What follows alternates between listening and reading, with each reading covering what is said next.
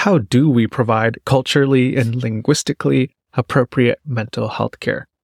We just need to find someone who can speak the right language of the patient, right? I keep saying this is why we need more mental services that are by BIPOC people for BIPOC people. I, I had that conversation where it's just partner with you know, your local health plan. It takes more than hiring a person that's bilingual. It's by BIPOC for BIPOC people. I think it's a very holistic way that we approach it. And, I, and it's been working. And I feel like it takes more time. It, it definitely does take more time. Hi, I'm Dr. Raj Sundar, a family physician and a community organizer. You're listening to Healthcare for Humans, the show dedicated to educating you on how to care for culturally diverse communities so you can be a better healer. This is about everything that you wish you knew to really care for the person in front of you, not just a body system. Let's learn together. I don't have to tell you this. Mental health care is facing significant challenges. Two of the main issues are issues of accessibility, finding the right person if you can find any person that can provide counseling and therapy. And the second issue of affordability, if your insurance covers the right therapy that allows you to get the help you need. We're going to focus on another aspect today, though approachability because seeking or finding mental health care can be intimidating. The complexity of mental health is amplified in many cultures where even the definition of what mental health is is elusive. For many, mental health is the fear of being labeled as quote unquote crazy because it is primarily associated with psychosis and institutionalization rather than the more common struggles of anxiety and depression that many feel and witness all around them. On top of that, the stigma surrounding mental health prevents many from admitting they need help, fearing judgment, sometimes from their own families. And if you manage to overcome all of those hurdles and actually seek care, you find a system that's complicated, rigid, and formal. It's still hard. You're going to hear solutions to this problem of approachability from Fernanda, the executive director of the Hispanic Business Professional Association. And she has dedicated her life to advocating for family healing and culturally responsive mental health. She talks about a radically different solution, focusing on the reality and practicality of providing mental health care in Latino communities. Because I've thought about mental health so much and the solutions to this problem seem daunting. But Fernanda presents something that's worked for the communities that she's part of that I think we could all learn from. We've broken this conversation into two episodes. This episode you're listening to will cover her personal experience with depression and being a mother to a child with complex needs, and how that journey taught her the importance of being vocal about one's struggles without shame and acknowledging the toll caring for others can take on a caregiver's mental health. With her personal experience, she'll also share how she has transformed communities by building essential services such as peer support. Peer support. It could be the answer to so many problems that we witness. She describes a holistic model that is based on this, connecting individuals with peers, providing a safe space for conversations, and then, only then, introducing professional mental health services as she said at the beginning, it's much, much more than just hiring a bilingual person. Here's Fernanda. Hey, buenas, Fernanda. Welcome to the show. Hi, good morning. I'm excited to have you with us today to specifically talk about mental health in the Latina community. And before we start, tell me about yourself and your story. My name is Fernanda Mazcot. I live in the state of Washington. I have lived in Arizona as well. And I've always been involved in mental health and social services, either volunteering or work. I actually started volunteering when I was in high school with a local nonprofit that was centered around behavioral health and mental health for Hispanic Latinos. And that's how I started being involved and understanding that I was not alone because that was the reason why I started volunteering there. So, so that's how I started getting involved more in that topic. All the social workers there were from Latino America, from Mexico. And then that's how I got into social work. I have my undergrad in social work and I have been trying to get my master's and life always happens. I try not to be hard on myself. That's a little bit about me. I do have a child with complex medical needs. I'm a very big advocate for caregivers, for parents uh, that have children with complex medical needs because that takes a huge toll on your mental health and on the whole family. And the work that I do now as an executive director for a nonprofit is we do a lot of work around that, trying to talk about what is mental health, what is self care and how that looks like and how it's not always clinical and how clinical is not the only solution to your mental health. Yeah, those are important questions to answer. I want to ask a few follow up questions to your story. Something that I heard was how representation was important. We hear about that a lot, seeing people that look like you in fields. So you're like, yeah, I can do that.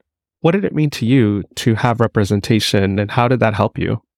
I think it's beyond that people look like mm me. Yeah, for me, it's more look like me, but also understands where I come from, how I grew up, how I was raised, my culture, my religion, everything that was what made a difference. The, the social workers that I had through that time, a lot of them were either born in Latino America or in Mexico.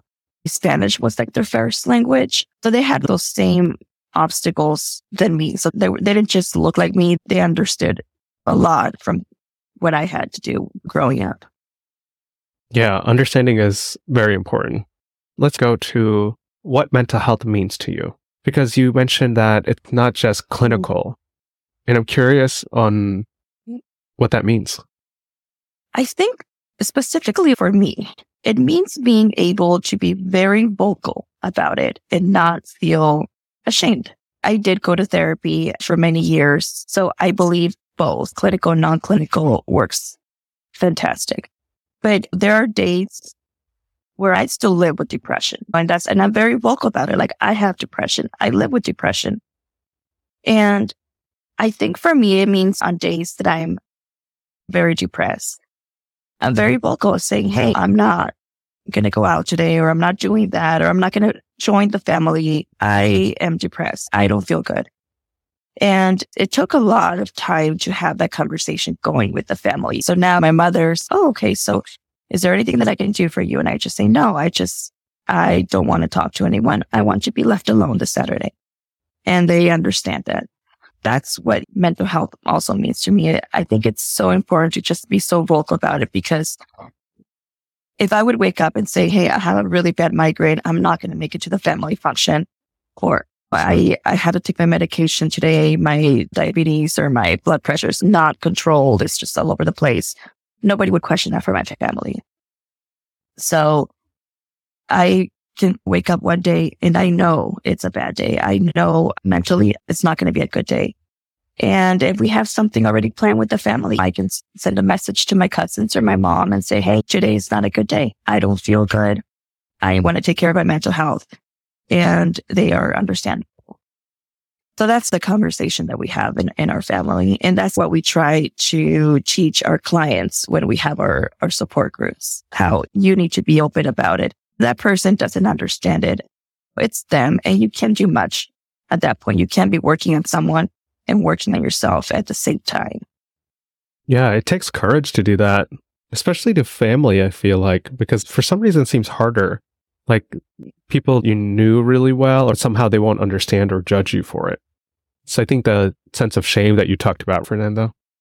Yeah, it does take time. I think I look back and I'm like, man, I wish I could tell my younger self this, but it, it is hard. In, for example, with our family, with my culture, with a Mexican household, because it's the one thing that's beautiful is that yes, we're a big family and we are in each other's business all the time. But I can't imagine myself not having that either. It's a very weird feeling. So we don't have a lot of conversations around boundaries, right? I'm like, what is boundaries? And to me, it's okay. That is such a white term. I'm not going to talk about boundaries, but there are things that we can talk about. I just feel like we need to have a better conversation around what is mental health and how you feel. For example, like in my family, the more I see my aunts, my tias, my cousins, I understand. I'm like, man, this is deeper than what we thought. Like I can say for sure, like mental health, like runs in my family. I remember my grandma being very sick and I remember comments thinking like people would say she was just crazy or she was just acting up as her crazy days. So I think depression is something that runs in my family. And we're at the point where we're now having this open conversation about it. That's so amazing, Fernanda. And uh, coming back to just takes courage to start that conversation because as you noted, it comes through with the, a lot of people where there's a generational understanding of maybe there's been mental illness, but people always have coined it as crazy, right? Whatever term you want to use in the language that mm-hmm. you're uh, using, it's stigmatized within the family too. Of we don't talk about it because it's almost a shame to the family. Do you think that's right? How has that come about where there's a sense that there's been mental health in your own family, but we don't name it as something accepting? I think it's both. I definitely think within the culture for many years, and it's still today, it's been, let's not talk about that. It's always been referred as a type of a weakness, I would say, or not real. And I think as a society, we see it as that's not a real thing because you can't see it. Unless somebody has like a severe mental illness, but then they refer to them as they're just crazy. But for someone that has like anxiety or depression, it's almost like it's not a real thing just because you can't see it. It's not physical. Yeah, yeah, that makes sense. Even in Indian communities, the granularity to understand the different facets of mind and mental health and what that means. It's either you're okay or you are in psychosis. And anything in between, if you express it, it's weakness, mm-hmm. as you said. And trying to expand people's understanding of it is so much of the work. Yeah, exactly. Okay, let's start with how mental health is a problem. There's so many facets to this, but I first want to talk about the problem of access. Even when we acknowledge that there is something with mental health that we need support with, specifically in the Latino, Latina community, we can talk about so many burdens that community specifically face and your family may have faced. But there's so many statistics out there that Latino individuals are less likely to receive mental health treatment. And I think the source of it is a combination of language, stigmas that we just talked about, and financial resources. Is that true? Is there anything else that we would add to that component of how, come people don't get the care they need? Yeah, I think those are accurate. I think immigration status is another one. Access to mental health in general.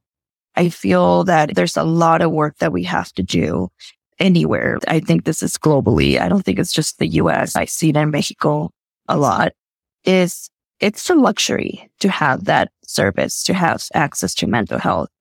And it's a privilege and not everybody can have that for all kinds of reasons. I still don't think it's seen and recognized as a healthcare need, something that, that we need to do as healthcare. And for example, if you don't have health insurance, uh, and even with your health insurance, it feels so hard to find good therapy that they're going to cover. They might cover your meds and that's it. But they won't really cover like ongoing therapy or they do, you have to do a pretty high copay. Now, those that don't have health insurance, for example, folks that are undocumented, and that is a lot of folks that we see in, in, in the work that I do. I would say probably 70 to 80% folks are undocumented. They can't mm-hmm. afford to pay a therapist to go to counseling. So many of them tell me I would like to. I really would, but I can't afford it. And I think that's a really big problem. I see that in Mexico. I've had friends who are psychologists and they're running another business. They're not even working as a psychologist because they can't get any clients and they can't be doing their services for free either because they have to work.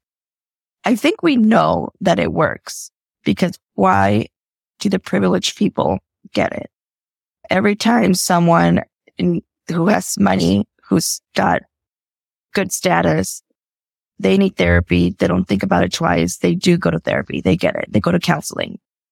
But then folks that don't have that privilege, they don't get to do it. And we're not doing anything about it. We're not doing it anything about it as healthcare. We're not recognizing it as health. I feel like that's so scary. The traumas that I have gone through in my life, I cannot imagine battling those on my own without help. I really cannot. And there's so many people that have to do that. They have to struggle and deal with their traumas by themselves because they can't afford mental health services. And that to me is just, it's scary. I'll go back to being a, a parent of complex medical needs. I was 21 when I took my son, when my son was three months old and had his incident. And I remember we were discharged from the hospital and I came home, a 21 year old single mom, and he was on so many machines, right? He was feeding to ventilator, oxygen. He was having seizures around the clock. I didn't know what to do. I could not believe that the hospital thought that was okay, that they let me go with this baby and all these machines and just navigate that on my own. I'm 37 right now. And I look back and I'm like, I cannot believe that happened and how much that affected my mental health. And like I said, by that time, I was already working in a behavioral health. So I was more familiar. I had the access to the resources. Had my friends were all social workers. I was able to access those. resources. so I myself was pretty privileged. And I just cannot imagine how that would have ended up if I had no family support, no access to those resources or not even knowing how to navigate that. So I just think we have so much more work to do. We, we have a lot of work to do. And I don't think a lot of people realize how damaging it is that we're not really looking into better access to mental health. Yeah. Yeah. That's so true. From everything from affordability to what you just noted about putting so much on you to figure it out on your own, being 21, sent home with a baby that was on all these machines without the support you needed. I'm curious, when you were discharged, how did they educate you on what your future looked like and what kind of support you needed? It sounded like they put a lot on you to figure it out yourself. Is that right? Yeah. They taught me how to change his feeding tube and they taught me how to do like deep suctioning. So they taught me like how to read the machines. And then they were like, okay, that's it. Like you're on your own. They connected me with the state, which that's another problem itself. They connected me with the state. One of the case managers came out and just did the assessment. But it was the same thing. They just gave me a list of resources and made sure that I was connected with the home supply companies. And that's all they said. And, and the education was like, and I still remember this very clearly. They said, he's never going to be a normal child. He's never going to ride the school bus. He's never going to be that child that you thought. Do you have any other questions? I didn't have any questions then. And now I look back and I'm like, oh, I had so many questions and I, I get so upset. And that's why I started doing this. I started just being a really big advocate for mental health and for families to have complex medical needs. I go to appointments right now. I'm an executive director, but I still keep a, a small caseload because I still think that my experience is needed to be heard to these parents. So I go to these appointments with them and I, I ask all these questions for the parents. I think we probably underestimate what support looks like and we focus too much on the procedures. Like you said, how do you change this tube? How do you mm-hmm. connect this? And then not talk about the meaning behind it and the emotional support and having to face this by yourself every day in Nathan's life too. And what does that look like to really support you? We say, okay, that's it. And that can be traumatizing in itself.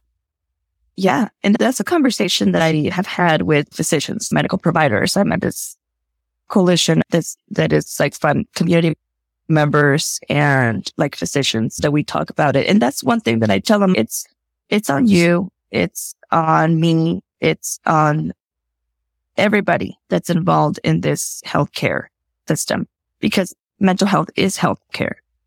So I, I understand you see it from like a, a doctor perspective of, okay, I just saved his life. He's good. Gotta go. There's gotta be more to it. I mean? Because guess what? What's going to happen when that mom goes home and she just can't do it anymore?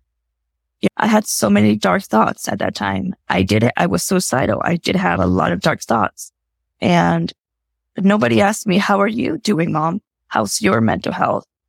Is there anyone that we can contact? I think it took a few times where we were in and out of the hospital. There was even like a joke that by the nurses every time we would go and say, Oh, you guys are back to your second home. Like we were in and out of the hospital a lot during the seven years of my son's life. And I think it took maybe three, four trips to the hospital where I remember telling, like, I'm done. I said, I'm going to walk out and I don't want to take this child home. I said, I'm going to walk out and I don't know who you're going to call or what's going to happen to me. I said, but I can't do it anymore. And it was then that they brought this social worker and I still remember her. And I always say she was like an angel sent to me because she was the best social worker. And she did a mm-hmm. lot of work with me. She helped me a lot. She understood. She was checking in on me when I went home. I would still call her and she would just listen. And a lot of it, she couldn't do a whole lot. Obviously, you can't make magic happen. But the fact that I could call her and she would listen and just allow me to vent, I think that helped a lot. Unfortunately, it's 2023 and I'm still seeing it. I'm still seeing it. I went to this new case of this kid at the age of 20. He was a perfectly healthy kid. At the age of 24, he was in a car accident and he's now on a ventilator. He's bed bound. He's his trach, G tube. He's nonverbal.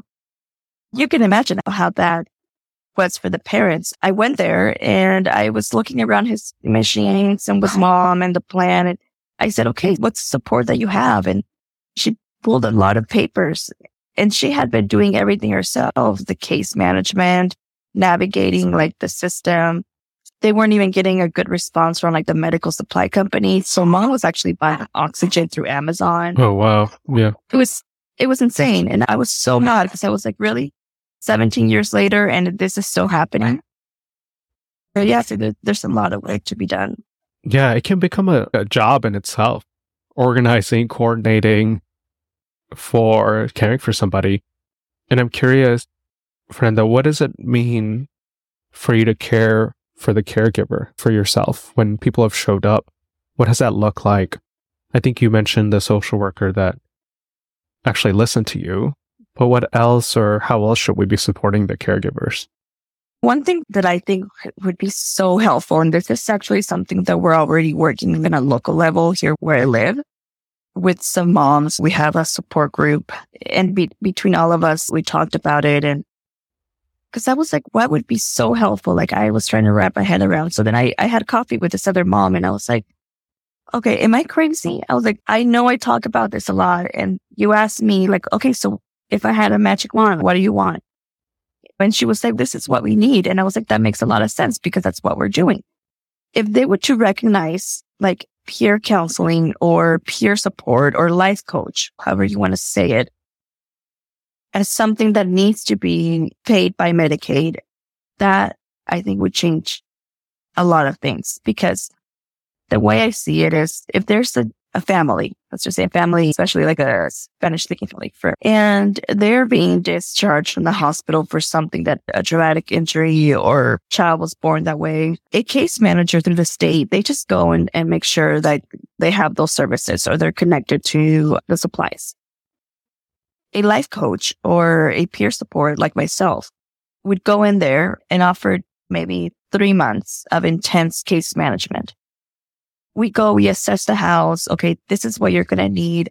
You need a binder. You need a planner. You need a board on the wall. You're going to be expecting like all this happening and just really support the parent and, and help them be an advocate for themselves Like we are now because it took us years to get to this point. And I think that would be very beneficial because yes, it is a job itself and it's just not fair that we have to be the social worker case manager for our own child when we're trying to comfort him. We're trying to be mom and dad, grandma.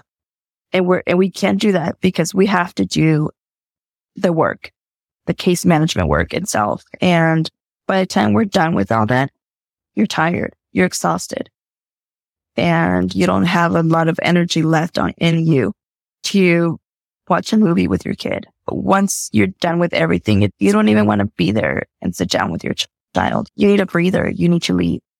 So I would say that's the first step to the right direction is recognizing that peer support, life coaching is essential to caregivers, essential to mental health. I wish in my twenties, I would have connected with someone who had that lived experience. Yes, I did connect with a few parents, but we were all in the same boat. I wish I would have connected with a, a parent who had years of experience and had the time to be like, this is what's going to happen. This is what you're going to do.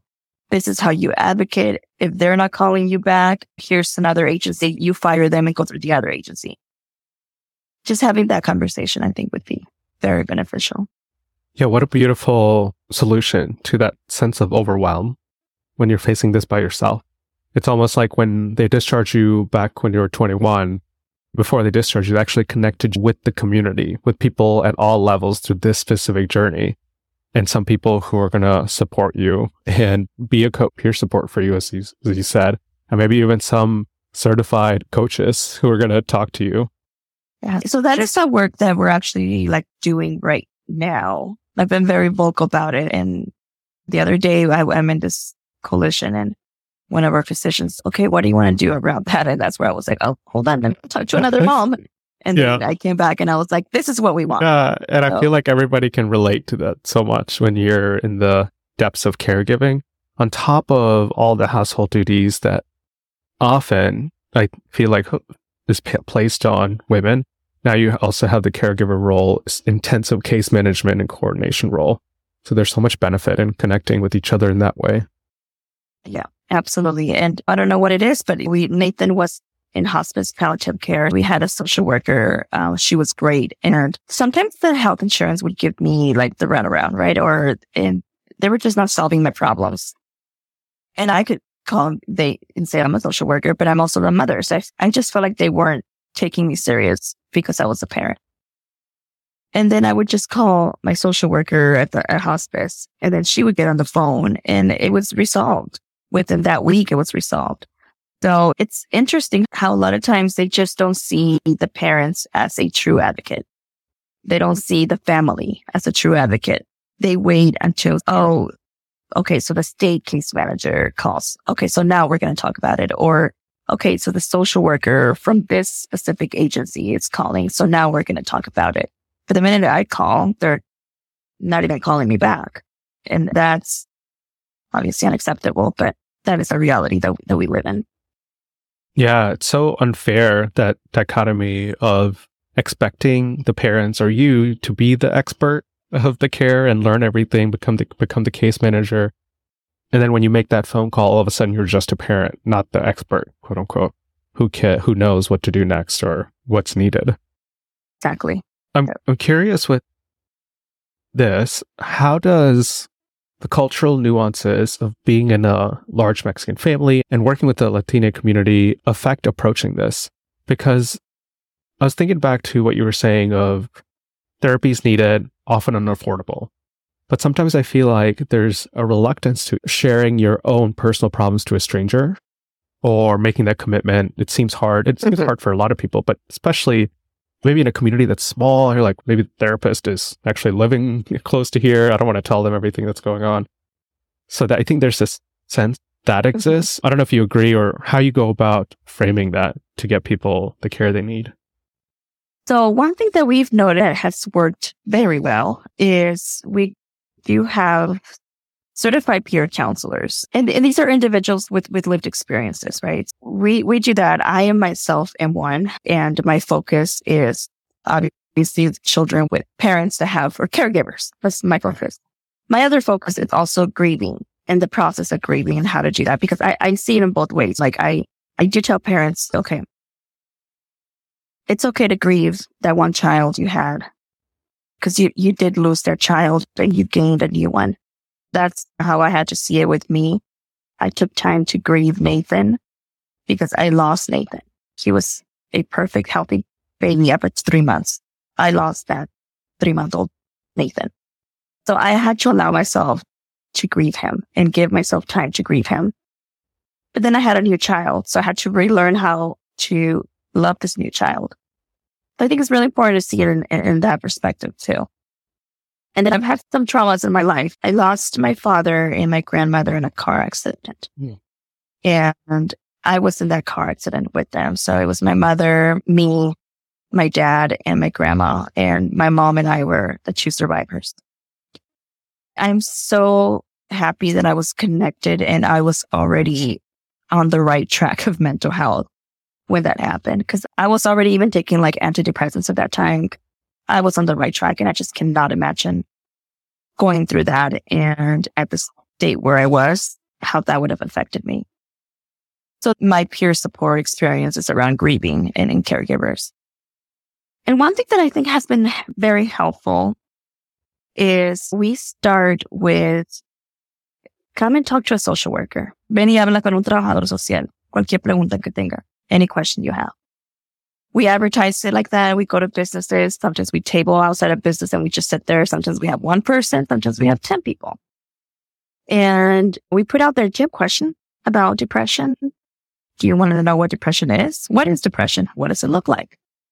And they come up to us and they're like, oh, question. So we get that little conversation going. What are you curious about? Let's talk about what you are curious. Let's get there. Let's, let's answer those questions first. And then they come to our support groups. Now it's a process. It's a step. So that's the first step. And then it's, do you want to schedule a time for you to come to the office and just have a one on one with me? It's not therapy. It's not counselor. I am not a licensed clinical therapist. It's just for you and me to talk. Let's just have a one on one conversation.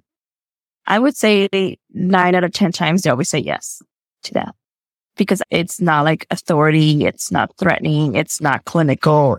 It's just, I'm a Mexican woman. I believe in this. I believe depression is real. You obviously have some curiosity around that. So that's the second step, I would say. They come in, we have little sessions where they just vent about their life, what's going on. They feel so much better. And then they want to come back. And then that's when we start saying, Hey, we also have a support group. You don't have to share you could just go and listen to the other women or men or individuals. You could just sit there and listen to them. And then they say yes, then they feel comfortable. If I would have said, Hey, come to a support group. And the first time that I met them, they would have been like, mm, lady, you crazy. I'm not going to go and tell my life to a stranger. yeah. But by then we've had that conversation and they're like, Oh, okay. And then they go and sometimes they share that first date Sometimes they don't. And then they keep coming back.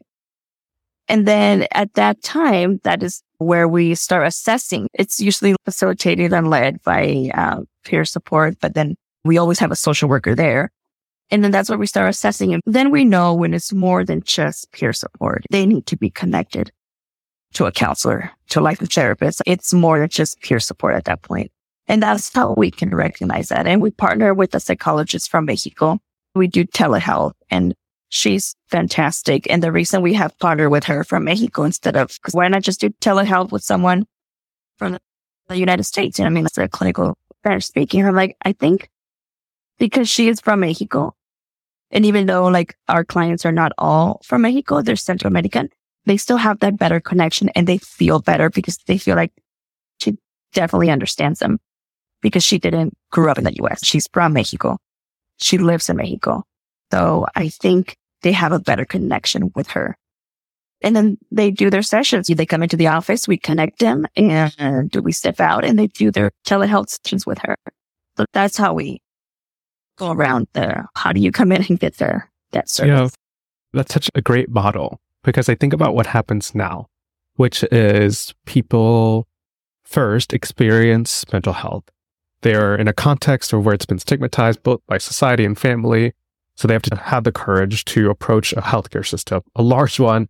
They make an appointment with a doctor who then talks to them maybe for five ten minutes, then puts a referral to mental health. Then they have to figure out a therapist that is maybe available, probably not culturally or linguistically similar, and then make an appointment and then face authority. Like the whole process is intimidating, as you noted, threatening and very clinical.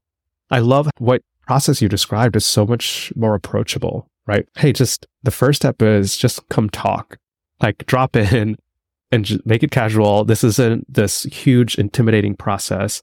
And then there's step by step, you help people slowly take a step towards this journey of getting the care they need because we know people need it. And I think when people, at least in big healthcare systems that I witnessed, when people don't connect with mental health, we sometimes blame them, if not explicitly or implicitly, of saying, Hey, must not matter enough to you, or you didn't try hard enough to make that appointment with the counselor. So I liked so many parts of this process that you described, including that connection with somebody from Mexico. So people have that connection from the start. Yeah. Yeah. I think it's a very holistic way that we approach it. And, and it's been working. And I feel like it takes more time. It, it definitely does take more time. But that's why I keep saying this is why we need more mental services that are by BIPOC people for BIPOC people. It takes more than just hiring uh, bilingual person. I, I had that conversation where it's just partner with you know, your local health club. It takes more than hiring a person that's bilingual. It, it's by BIPOC for BIPOC people. Yeah, the design of it's different when it's done that way. And let's just call that out. Yeah, with that, just hiring somebody bilingual isn't enough. We got to start from the start of what this whole process looks like for people to get the care they need and feel like it's being met. Thanks again, everyone, for joining me on another episode Healthcare for Humans. If you like this episode, as always, my ask to you is please share it with one other person and go to healthcareforhumans.org to sign up to be part of the community.